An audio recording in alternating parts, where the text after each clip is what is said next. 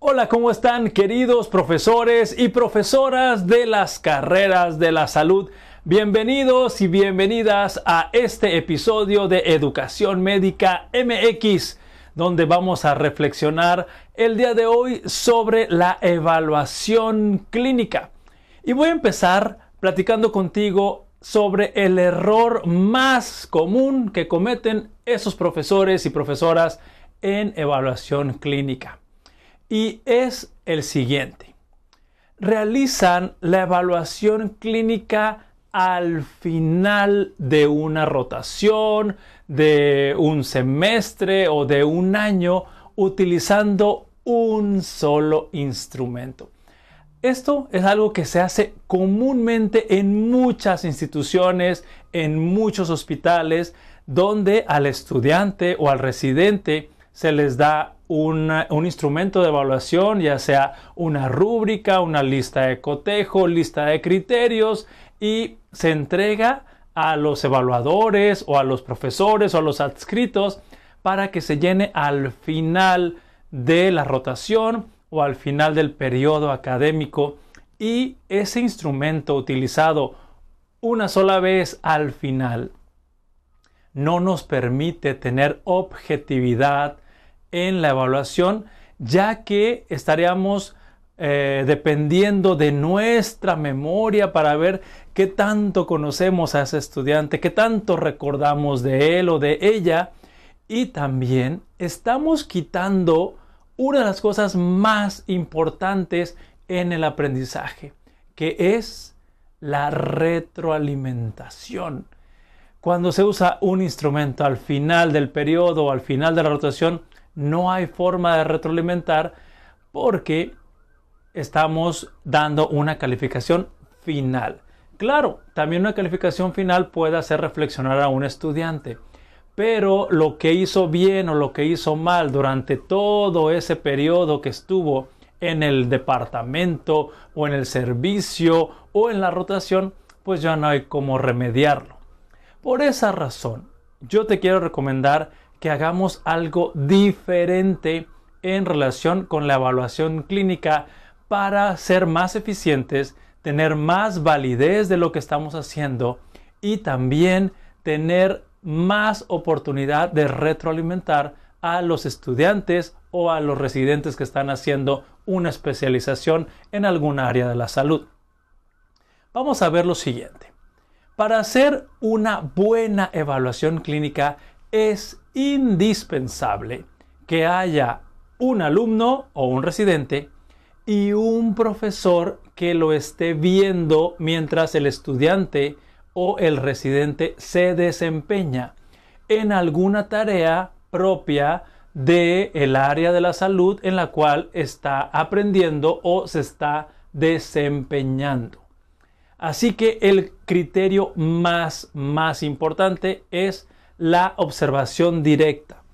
Por lo tanto, necesitamos todos los directores de programa, de especialidad o de rotación observar cuáles son esos momentos donde hay un estudiante y un profesor que puede estar observándolo mientras se desempeña. Esto, como les dije, es el criterio más importante. Y ahora sí, una vez que identificamos cuáles son esos momentos, podemos empezar a construir un mejor sistema de evaluación clínica. Por ejemplo, sería un error que en un solo instrumento, como los mencioné hace ratito, se evaluara cómo consulté, cómo pasé visita, cómo interpreté estudios de laboratorio, cómo hice varios procedimientos en un solo instrumento al final de mi rotación. Por lo tanto, si tenemos varios momentos donde hubo profesores observando el desempeño de estudiantes o residentes, puedo juntar varias evidencias que me van a dar una visión de 360 grados o una visión más amplia de las capacidades, habilidades, destrezas o aptitudes que tiene ese estudiante o ese residente. Y vamos a ver lo siguiente. Una vez que identificamos cuáles son esos momentos donde hay un profesor con un estudiante para observar el desempeño, tenemos que ver qué instrumento nos va a funcionar mucho mejor. Entonces, hay que hacer un instrumento especial para ese momento de observación. Por ejemplo, un elemento bastante común en todas las disciplinas del área de la salud es la consulta. La consulta donde viene un paciente con un problema de salud, es recibido por el médico o el profesional de la salud que corresponda y se hace una entrevista, se hace una exploración física o se aplican ciertas pruebas o se hacen ciertos procedimientos para evaluar la salud, establecer un diagnóstico, proponer un tratamiento y posteriormente hacer seguimiento de esa persona que viene a buscar ayuda. Por lo tanto, poniendo este ejemplo que es un área común en casi todas las áreas de la salud, que es la consulta, podemos desarrollar o crear un instrumento que evalúe la forma en que el estudiante interroga, la forma en que el estudiante hace exploración o aplica algunas pruebas o hace algunos procedimientos, también la forma en que diagnostica, la forma en que elabora planes terapéuticos y la forma en que propone el seguimiento de esa condición de salud que está evaluando por medio de la consulta. Ahí ya tenemos un instrumento específico para evaluar cómo se consulta. Voy a dar otro ejemplo. Cuando un profesional de la salud está evaluando algún resultado de una prueba, examen o estudio que se hizo a un paciente. Las habilidades son diferentes.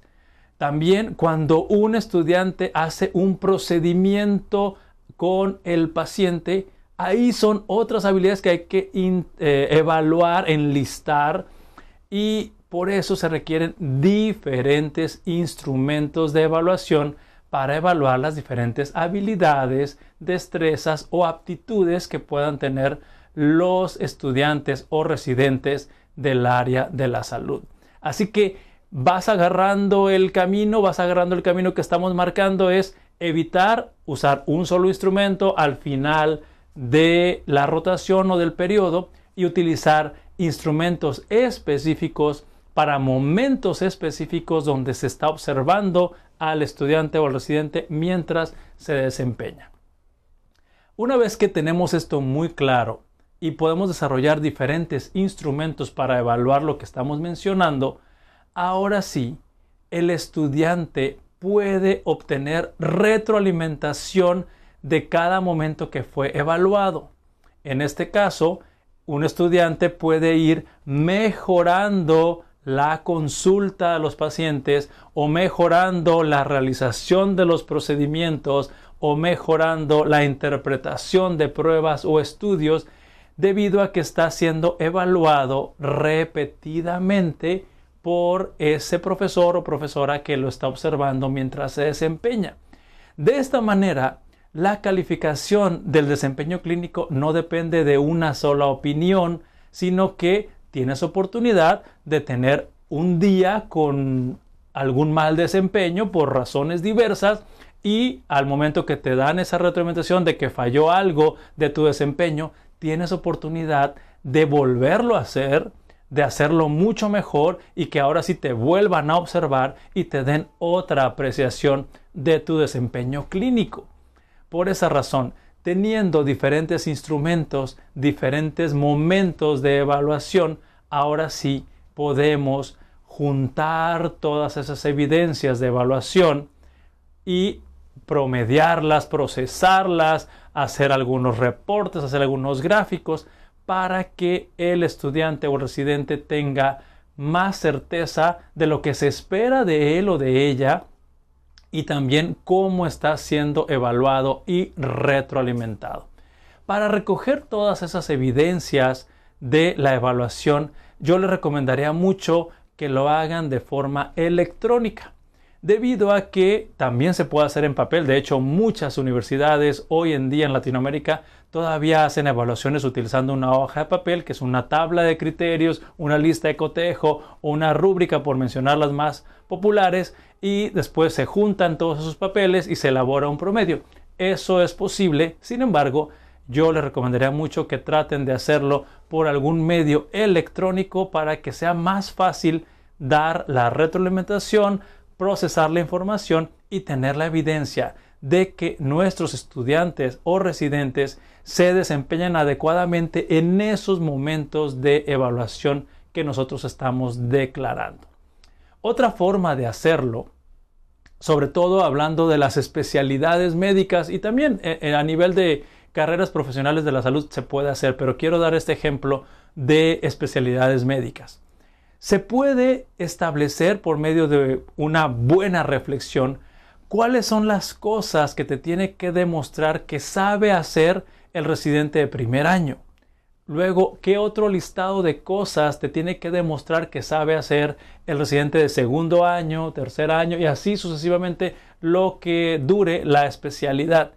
De esta manera, si tú le das claramente al residente o al estudiante qué cosas debe de demostrar y lo puede hacer en repetidas ocasiones recibiendo retroalimentación, yo les aseguro que vas a tener un profesional de la salud mejor preparado y con evidencia de que está mejor preparado y esa evidencia se obtiene procesando esa información a través de un medio electrónico para poder tener el documento que constata ese desempeño que ha sido sólidamente evaluado y además retroalimentado. Así que el reto para cada uno de ustedes sería implementar esos instrumentos en los momentos donde hay profesores y alumnos desempeñándose mientras son observados y retroalimentados. También quiero darles una recomendación para que lo busquen. Eh, hace varios años en Estados Unidos se publicó una, un ejemplo de evaluación clínica que se le llamó Mini CX, que quiere decir una mini evaluación clínica. Esta Mini CX es un instrumento muy sencillo que es de fácil llenado y se puede llenar varias veces. Así que te pido que te metas a tu computadora y busques Mini CX. Aquí te voy a dejar en la descripción cómo se escribe y si puedo algunas ligas a documentos que hablan del Mini CX como un ejemplo de criterios que se pueden individualizar a algún momento clínico. Y si el MiniCX no te funciona por el tipo de especialidad o de área de salud en la que estás participando como docente, no te preocupes, tú puedes hacer el propio, empezar a pilotearlo con tus estudiantes y hacer algunas modificaciones para que muy pronto puedas tener el instrumento que más te dé buena información sobre ese desempeño, sobre esas habilidades o destrezas o sobre las aptitudes que tienen los estudiantes de carreras de la salud o los residentes que ya están especializándose en algún área de la salud. Les agradecemos mucho, profesores y profesoras, por seguirnos a través de este podcast que está en todas las plataformas de podcast, las más populares. Y también te quiero mencionar que estamos en redes sociales, ponemos frecuentemente contenido y parte de, estas, de estos podcasts los estamos poniendo como cápsulas en Instagram, en Twitter, en Facebook y en YouTube. Y estamos como Educación Médica MX. Te agradecemos mucho tus comentarios y no dejes de seguirnos. Y si tienes algún tema que te gustaría que expongamos o que hagamos alguna actividad como un taller o alguna conferencia, no dudes en mandarnos un mensaje y con todo gusto nos ponemos de acuerdo para compartir más información y que logres evaluar mucho mejor a tus estudiantes. Muchísimas gracias nuevamente por escucharnos y nos vemos en el próximo episodio de Educación Médica MX.